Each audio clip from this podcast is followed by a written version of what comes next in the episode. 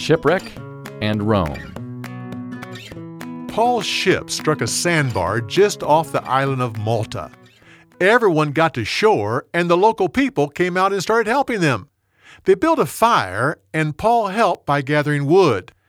As he was putting some on the fire, a poisonous snake bit him on the hand.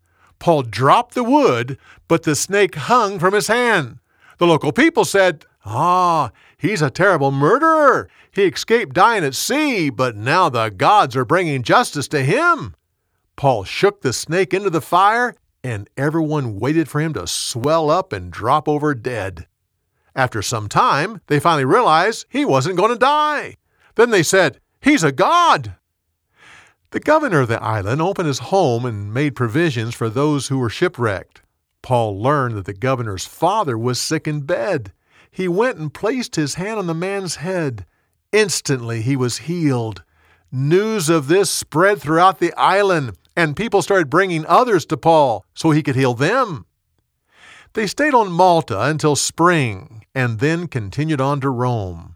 When they arrived, Paul was taken to a house where he stayed until his trial before Caesar. There was always a guard next to him, but he was free to have friends come and visit. Paul stayed there for two years. During that time, he received many guests and preached Christ to them all. No one tried to stop him.